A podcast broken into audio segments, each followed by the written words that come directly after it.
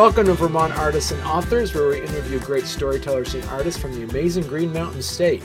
This is episode 29.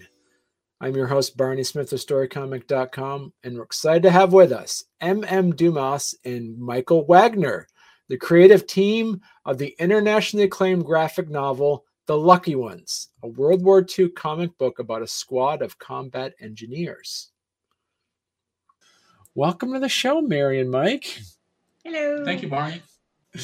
So, Mary, congratulations, or you know, Mary and, and uh, the the two of you, you you wrote you as we said earlier, you wrote the Lucky Ones, which is a World War II um, era comic book that takes place during World War II, and it's about engineers. And I'm remembering my I'm remembering my history here in a previous interview. You said the average World War II engineer, combat engineer, lifespan was average of 53 seconds. Is that true? Yeah, yeah. in Wow. a in a combat environment. Right. Yeah, because they usually went in ahead of everybody else to Right. like lay the wire so that they could pull across the water. You know, they were the ones there before the infantry, um, Right. oftentimes, and they were oftentimes the ones that went in with dangerous things that blew up, and they would uh, they would do the things that uh, the infantry couldn't do because they didn't want to be carrying around all that um, explosives, and Hmm. so combat engineers had a you know had a very limited lifespan. Um, Right. And and it was important for them. It was important. And the question, and the natural question is like, if it's such a dangerous position, why did people do it? And the answer is, hey, you know, they could be colorblind, or also they don't want to get what's it called, blue carded, blue chipped. What is it? Right, blue carded. Um, Yeah. Blue carded back then meant uh, uh, being sent out of the military without a, a, a good recommendation. Uh, and uh, the vast majority of people who got blue carded out um, were people who um, they couldn't uh, kind of use in other places, um, mostly because nine times out of 10, they were gay people that had been Mhm. found out Right. and uh, and so the problem with being a blue card was that you lost your VA benefits, Mm. and uh, and that was almost worse than anything else. Uh, when you left the military back then, it was if you didn't have your VA benefits, you didn't go to the VA hospital if you'd been injured or you know had a Purple Heart. Sometimes they even pulled Purple Hearts after the fact. Wow. Um, yeah, being a gay man who was found out in the military in World War II uh, was not uh, not a good thing. Right. Um, but so they, you can, they obviously served. I mean, right. ten percent of the world is gay. Right. Yep. One out of ten. Right. Yep.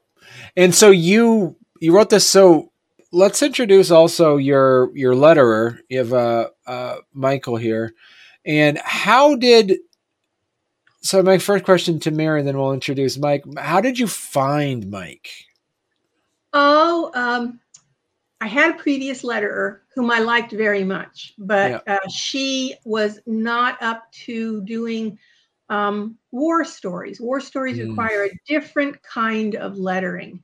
Okay. Um, it's they're not manga, they're not uh, humor, uh, Right. although there is humor in the book. But really, a war story needs a specialty uh, letterer, somebody who knows how to make airplane sounds and what Right.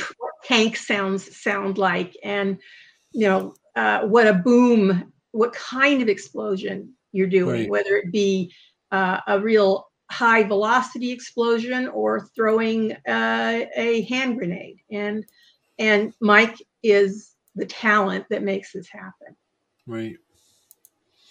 So, so Mike, talk to us a bit a bit about this. So, how how is this different in your lettering as compared to some of your other projects?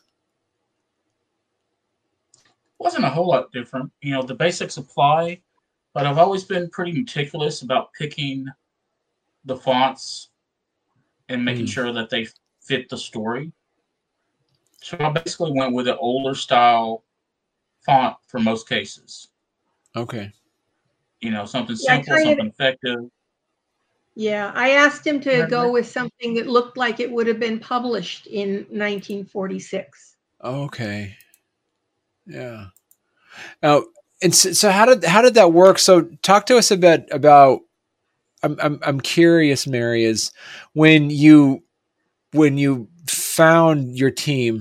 Uh, you have you have Mike and was it Christian was the yes Christian is the artist. Well, this is a real international uh, mm. group. Um, I uh, the first thing I did was I put out a call for for artists in uh, on a on, on, a comic book uh, Facebook page. Okay. Um, and when I did, I you know I introduced what I was interested in doing, why I was interested in a specific kind of art, um, what I what I was going to pay them because you know artists need to be paid, mm-hmm. and and how I would budget it. And um, I got a number of, of answers. It was you know it was almost too plentiful. but then yeah, but then um, I uh, I got uh, Chris's uh, information, and it was like it, it was like you know how the angels open the heavens. that was it. He was right. the guy, and um, and it just took off from there. Now, what was odd is that Christian lives in uh, Buenos Aires, Argentina, so I can't even send mail to him. It doesn't mm. get, right. um, which has been difficult in in that I'd really like to send him a whole bunch of Sergeant Rock comic books and things, you know, just just to get him kind of more familiar with the the genre. But right. it, yeah, everything I've sent has disappeared into the into somebody else's mailbox. But wow. But he's yeah, he is incredible. He is so dependable. Mm. Um, you can set your watch by when he's going to send stuff, and he's also very po- very popular. He's already done um, uh, what is it called, uh, Michael? Was it sex Sex, Lies, and Rock and Roll um, is a recent uh, one that came out from him uh, that was done, done by three or four other books, and I can't remember all of them. Yeah, he's also done something called, I believe it was called Resurrection. Um, anyway, he's he's got a plethora of great comic books out there already, and so I just I was just blessed, very right. blessed. So, so so Mary, talk to us a bit about uh, the, the, plot of the book. And this is based off of some inspirations from hearing stories of your father. Is that correct? Right. Yeah, I know I look really young, but my dad was a World War II vet. um, he is one of the people that assisted in writing this book, the 168 okay. Hinder Forward, which is about the combat engineers during World War II. It's a really dry book with lots of maps in it. but um, once he got into his dotage and could not leave his wheelchair anymore, my way of entertaining him was to go in and say, Tell me a story.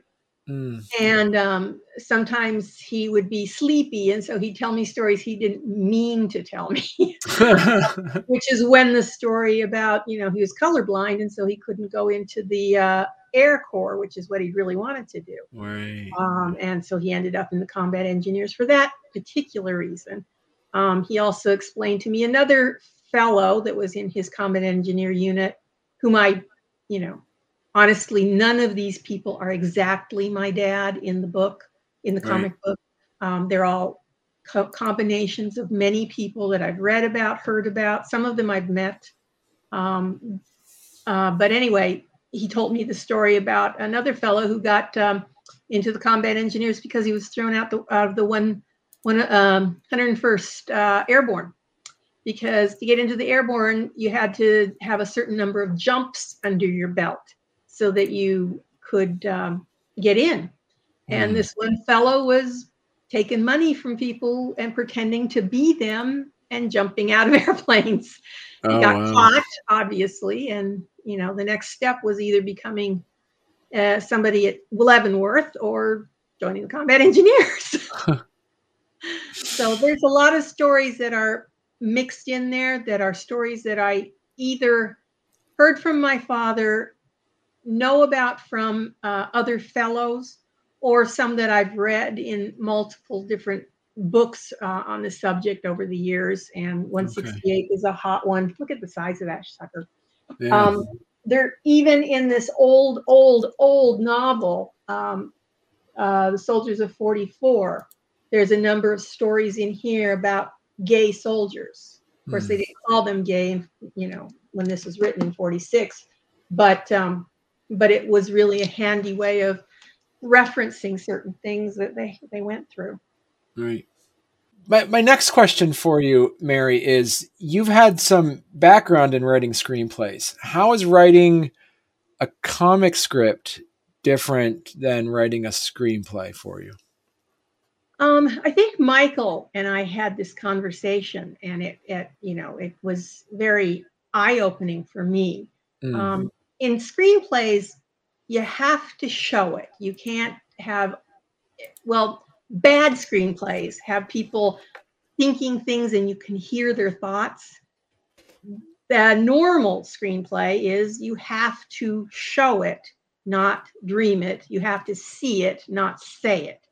Mm. And so that's why I, when I was transferring over from a screenplay, I had to really, you know, do a little more thinking about the seeing because also another thing in a screenplay is it's the director who gets to do the seeing. The Right. writer is just, you know, they they write, you know, what what is a general outline of what should be happening, but it's the director who does all that hard work of, you know, lining out where somebody's standing, where this is happening, you know.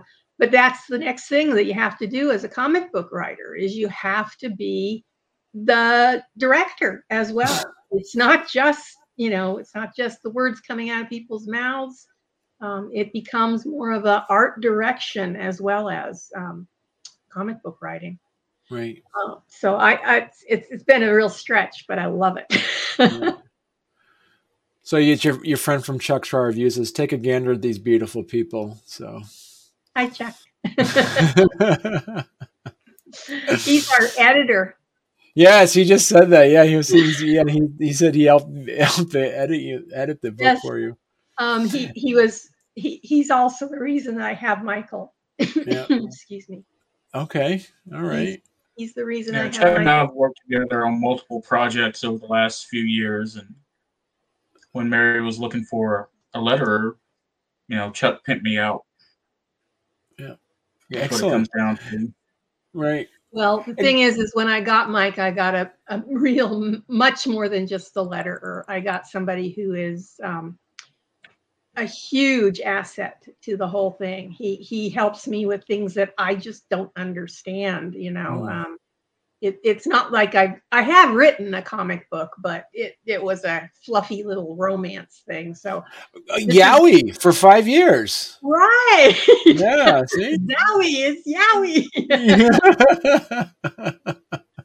yeah um that one is uh currently on the banned books from amazon That's right. I, I I I I remember you saying that. Yeah, that's uh that's been banned off of Amazon. It had a good run, you know, Yeah. on Amazon. People could watch it at KDP Publishing, but yeah. right it had Uh, two years two years and then i think what happened this is my theory because they don't tell you Yeah. why Yeah. my theory is is that i when i ordered a 10 pack to sell at a comic-con um, some printer in their uh, in their print print on demand said oh my god there's penises in here and they went to Amazon KDP and said, "We can't do this." And you know, who knows? Probably Who knows? yeah. And we so how is it different writing the script for the lucky ones as compared to when you're writing your manga comic? Oh, um, hmm. Well, first off, the manga one is a is a rip off of Romeo and Juliet. Uh, so that was, you know, Right. it was pre-written practically. I just updated and turned Juliet into Julienne. Um, no, that's not completely true. There's a lot of differences. Um, but writing manga and writing a book like a thing like that was a, a one page at a time kind of writing, you know, Right. because we were le- we the first time we put it out was on um, Tapas. Um, uh, the other one that's out of that's defunct now. that I can't think of the name of. Oh, I'll think of it 20 minutes from now. But anyway, yeah. So we so we were doing it uh, one page at a time, putting it out on a, as a web comic, and it was a pretty much a week to week writing course. Hmm. You know, wasn't hard. Whereas um, this has been a 20 year writing course for this Okay. story. Started out as, of course, stories from my dad, and turned into a um, um, a screenplay, and then now uh, it's it's going to be a it is a comic book. So I'm really excited about somebody actually opening it up and saying, "Ah, look at that." Now, as you said, some of these are based off of stories of your father. Now, how how much did you have to have it be purely biographical, and how much of this did you have to tweak it to make it based on a true story, not Okay. Um, biographical? Well, first off, it is historically accurate. Okay. Yeah. So everything that's happening to this team of men happened to Okay. a team of men who were serving um, in the European uh, side of the war.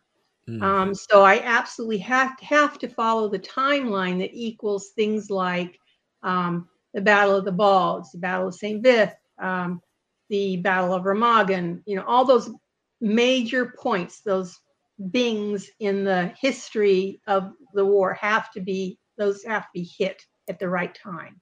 Mm. Um, so I'm not rewriting history. I'm just uh, highlighting some stories that um, didn't make it into the newspaper or didn't make it into any movies that Tom Hanks has done. um, you know, these are these are this is more of a, a people story as uh, as much as a war story. Mm. And and as you say, this is kind of also a tribute to your dad as well. Yeah, absolutely. Um, my dad uh, died in 2008. He was a little over 85 years of age. Um, he had three Purple Hearts by the time he left uh, the war. And uh, he then served, he continued to serve his fellow soldiers by working for the disabled American veterans, the veterans of foreign wars, and the Veterans Administration. So Wow. he uh, he had a, a very warm spot in his heart for the people he served with, the men that he knew, and the men that he left behind. Right. Uh, so, so, Mike, what were some of the things about this particular project that kind of drew you into it? Well, as a fan of the classic, you know, Sergeant Rock, the Nam, you know, those all those Charlton war books. It would be nice to do a war book again. Mm. You know, that's not something you normally see out on the shelves. It's got a different approach to it. And I felt it would be a challenge. Mm. You know, go back and do something that's not just your typical superhero book. You know, go go back to the early days where there was tons of war comics Right. and Yeah. just you know keep pushing forward. You know, do something a little different than what I've been doing. And it was a great story. You know, it had a hook. I saw a lot of potential in it. And so I signed up. So you mentioned earlier that Mike brought a lot, of, not just lettering. What were some of the things that you, Mike, brought that kind of made uh, uh, push the project further along for you? Well, there was one that he, he came with automatically. Um, one of the guys in my um, story is named Tex, and he, and Mike helped me make a voice for Tex. Really, Tex uh, he sounded kind of well. He didn't have that twang that he needed, and um, and Mike was able to to just adjust just a little bit within the lettering that just you know what Tex sounds like. Mm. Uh, other things that he has done is, um, as I was saying earlier, he he takes he knows when you're talking about airplanes flying overhead, the sounds that the airplanes are making should be overhead, not down on your. Feet. when you see little puffs of smoke in the in the art, you know that those are little bullets that are hitting, and he knows Mm. how to say ping, ping, ping. Um, he just adds such a reality to even dream sequences that it, it he's just he's fabulous. what can I say? So talk to us about the, the the timeline. I'm really curious about how this works when you're working with a group of people. Now, so Mary, you write the script, then you send it off to Christian and say, "Can you draw? Can you draw this?" And how did that? Right. You talk us the timeline? I'm curious. Well, because of obviously Christians not in the United States, I've Yeah. had to um, break it down into uh, eight page units that he sends back to me. I told him what my budget was, and I told him how I'd be paying him early on. Yeah. And uh, and he likes having the monthly income that eight units of pages works for him. okay. So I send him monthly. I send him eight pages. Sometimes I send five because I need an extra um, spread or an extra blank page so that, you know, like there's one page particularly, not in this first one, but later on where, where uh, Bill, our main person, is writing a letter to his mother. And so Mm. I needed Chris to just send me a, you know, a blank guy writing a letter to his mother thing so that Mm. later Michael will go in and write the letter to his mother, letter it, you know. Um, there's a couple of pages like that that when I need those, they get they get in, they get kind of tucked in separately uh, from the eight pages that I normally have him do. Uh, he also he sent me a Christmas card with all my guys drawn around a Christmas tree. oh, that's funny. Oh my God, it was just so wonderful. Might have to write that into the story. Definitely. Uh, and so he draws it out. Is it full on art? Like everything's done, and then it goes to Mike next. um, well, what what we do is we go back and forth at least two times, sometimes Okay. three, four times. He ink he he pencils it, and then I I kind of compare it to the script and say, Mm. yeah, yeah, this this. Um, I really give him a lot of free reign because I Mm. feel like you're an artist because you enjoy doing something, and if you're just doing something that somebody tells you exactly what to do, you've lost the fun of it. Right. So he does a lot of things free range. And as a result, sometimes I have to go and look at my script and say, you know, that'll work better because my script says this, but that'll work better. So I, I do adjust the script as it goes along. Um, very seldom I've, I've said, you know, panel two needs to be a closer up or panel five, um, you know, we don't need so and so because he's he's not with them anymore or you know those sorts Right. of um and so that's the pencils. Then he then he inks and then he he i also have him as my colorist um because i didn't want to have that golden thick color that is very popular right now with um with the comic book industry. I wanted it to look more of the 40s 50s 60s style of inking. I mean excuse me of, of coloring. After that happens, so when does when does Mike get involved then? Um, Mike gets involved uh, when I get 24 pages together because that's uh, the size of a floppy. So when Okay. I when I get to the point where I've got you know ready to do 24 pages of it, and then Mike gets involved and does the lettering. Um, that's when we also go back and forth and back and forth about some some little bits about the way that somebody's speaking. Um, uh, in fact, the very end of this particular first episode has a has a real zinger. Yeah. Yeah, and Michael and I kind of came up with the way it zings at the end. So okay. No, It- it Michael, touches do and forth, but we got it. Yep. right. So I'm kind of curious too, Michael. When you're when you're there, how much as the letterer you seem to be the last person to touch the page, basically, right? hmm do you at there's there any point where you you know with your with your skills with photoshop and whatnot do you ever have to move and adjust the image a bit to give you room to put in a word bubble? How does that? Yeah, I see you're nodding your head. So All how does time- that? all the time? You had to flip a And- panel. Yeah. And that comes with the territory. I mean, it's just something that has to be done. Yeah. Right. Artists, Christian's good about it, but I've worked with some artists who wants to fill the whole page and not leave room for any dialogue. So that's that's when the work comes in.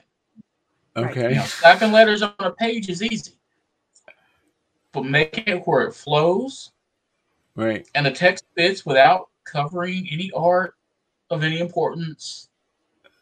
That's when the trick tricks start happening. You gotta, cause you there's there's an art to lettering. There's an art to making it flow. There's an art to the way it's read. Mm. You know, you, I've seen so many indie creators just slap words down in you know Microsoft Paint or whatever stock program that came with their computer in Times New Roman font, and it just looks bad. It's hard to read. It's hard to follow. You've got to make it work. You know, cross balloon tails or big no no. It's just, you know, lettering is an art, Right.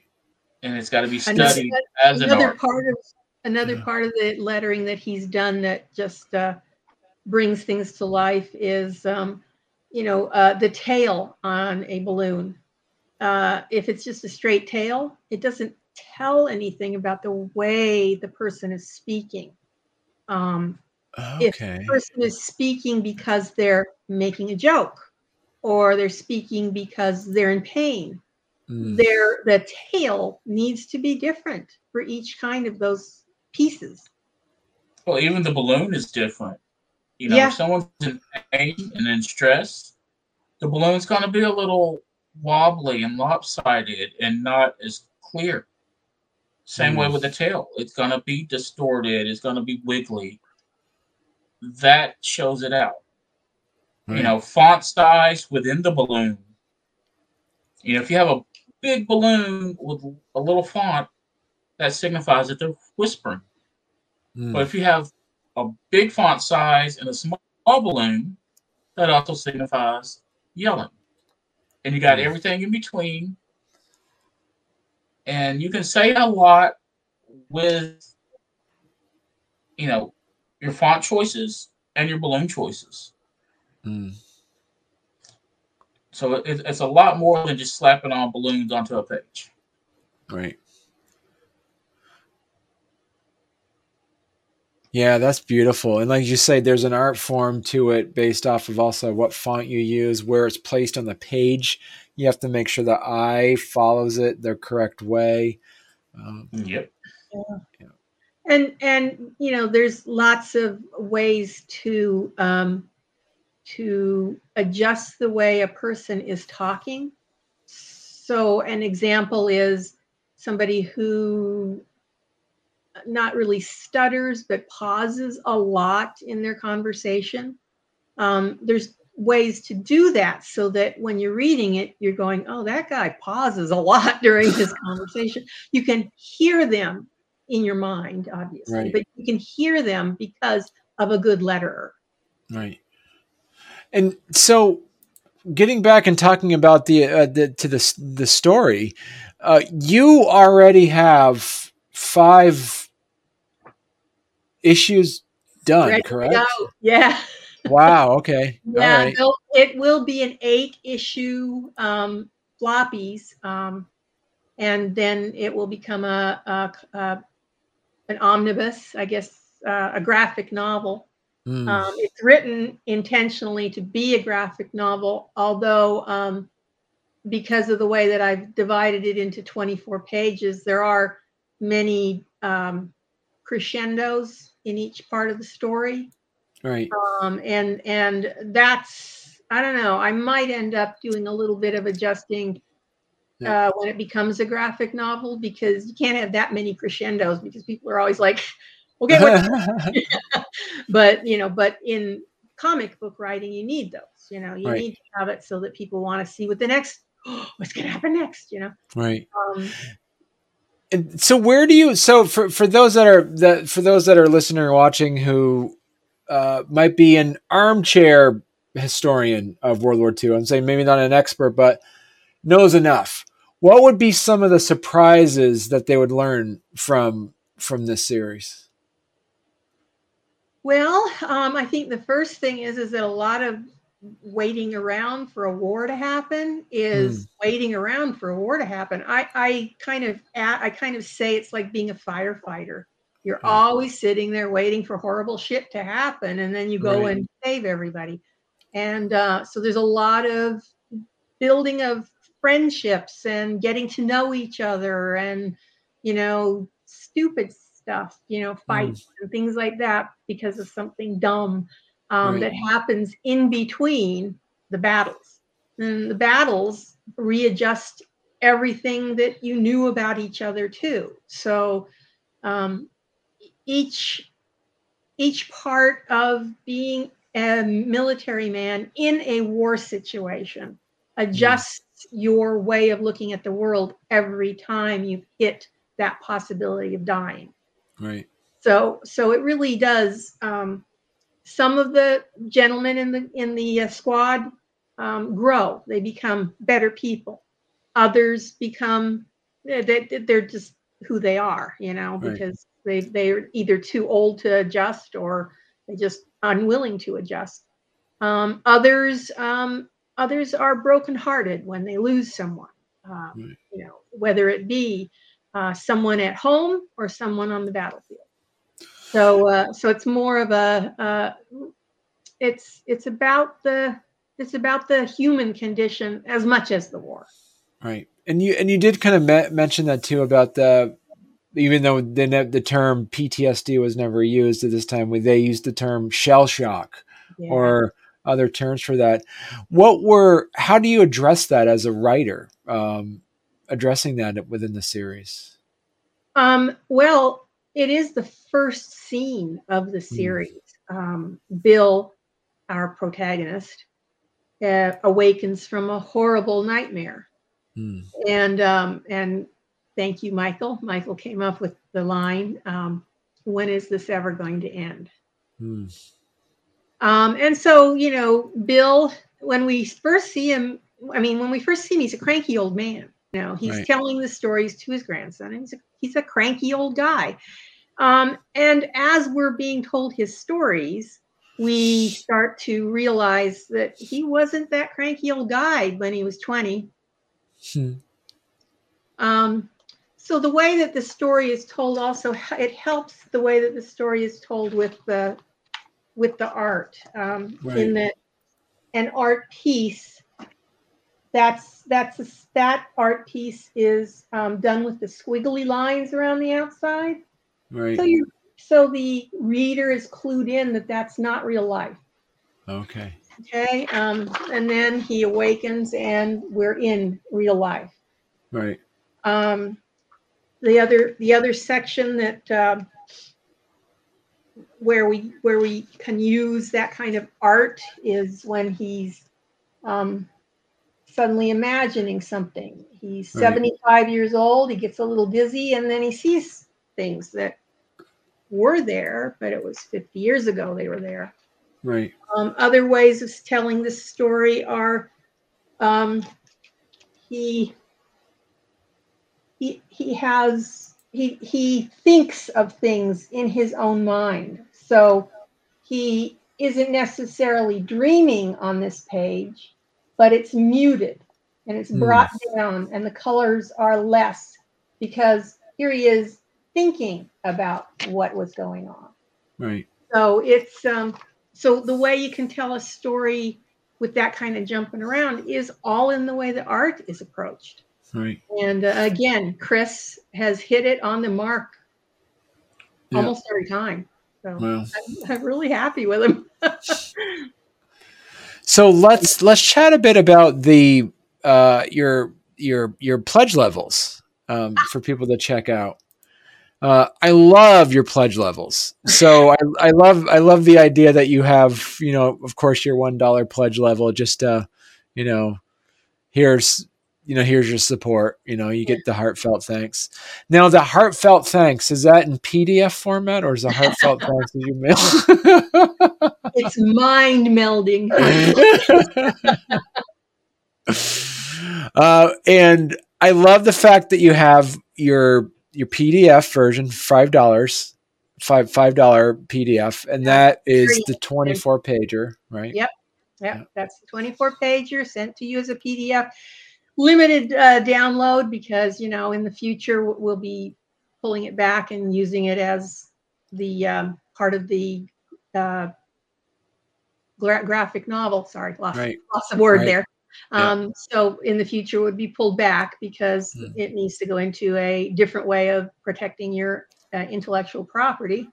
But Right. in the meantime, you know, if you're ordering a actual printing of it, you get to own that forever.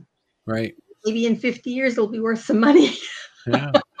and and you said and so for for the ten dollar level, you you do get the comic book, Yep. the physical copy.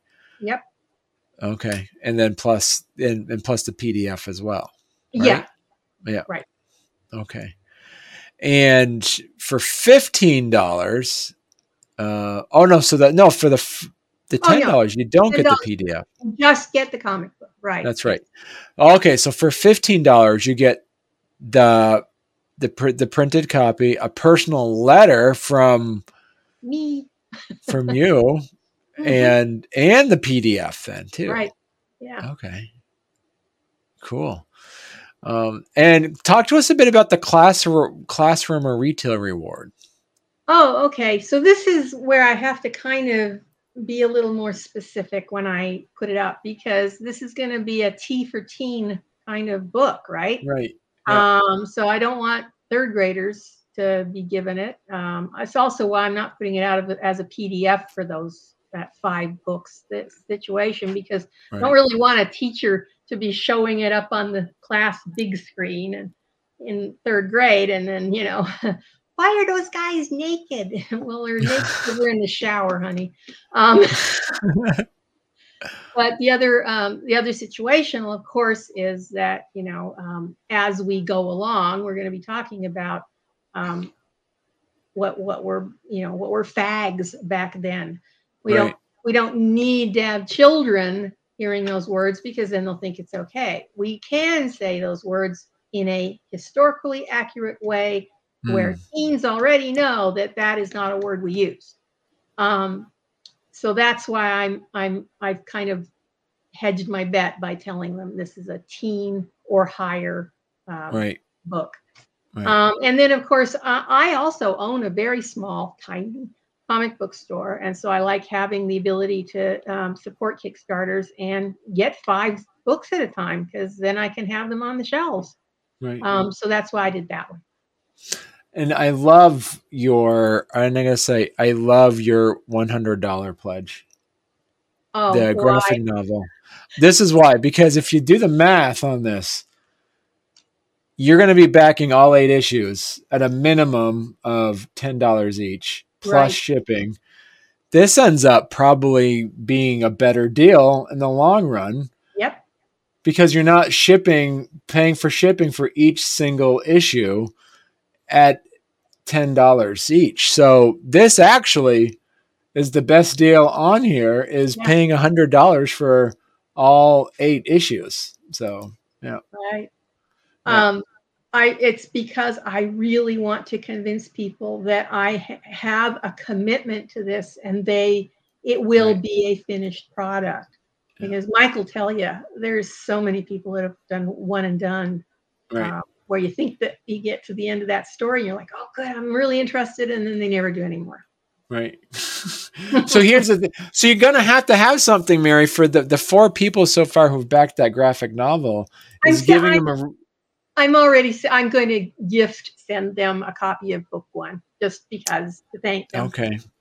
But but then again, when they want to come back for come back for so you know the second Kickstarter and third Kickstarter, you gotta you know you gotta have buttons. You you're gonna have like um World War II era buttons that or something that you can. returnee, yeah. Um, well, Yeah. you know, each each cover is going to be a different art. Uh, Right. Each cover is going. Some uh, I've already got different artists lined up for each cover, so people are going to be getting something completely different. Right. So it's not like the if they support all all eight books, all eight excuse me floppies, they'll they'll each each and every cover is going to be a different cover, and then Right. of course we'll have a even different cover for the the grand finale, the the graphic novel. And you know by that time maybe I'll be able to hire somebody like Billy Tucci to do the cover. Wouldn't that be cool? so I was gonna say this is an amazing piece of amazing piece, and so you have uh, and, and and Mike, you're you're you're there for all eight issues too, correct? He better be. Maybe. I'll think about it.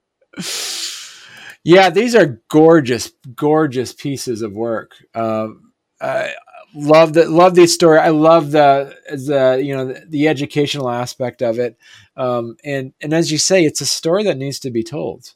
Um, especially as you're saying that we are now at their um, with the close to the 80th anniversary of D-Day now.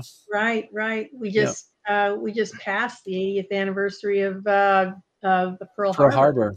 Harbor. Um, and D-Day, while we were obviously fighting, um, our fighting men were out there already before D-Day. They, were- they were in North Africa, getting into. Italy, all that.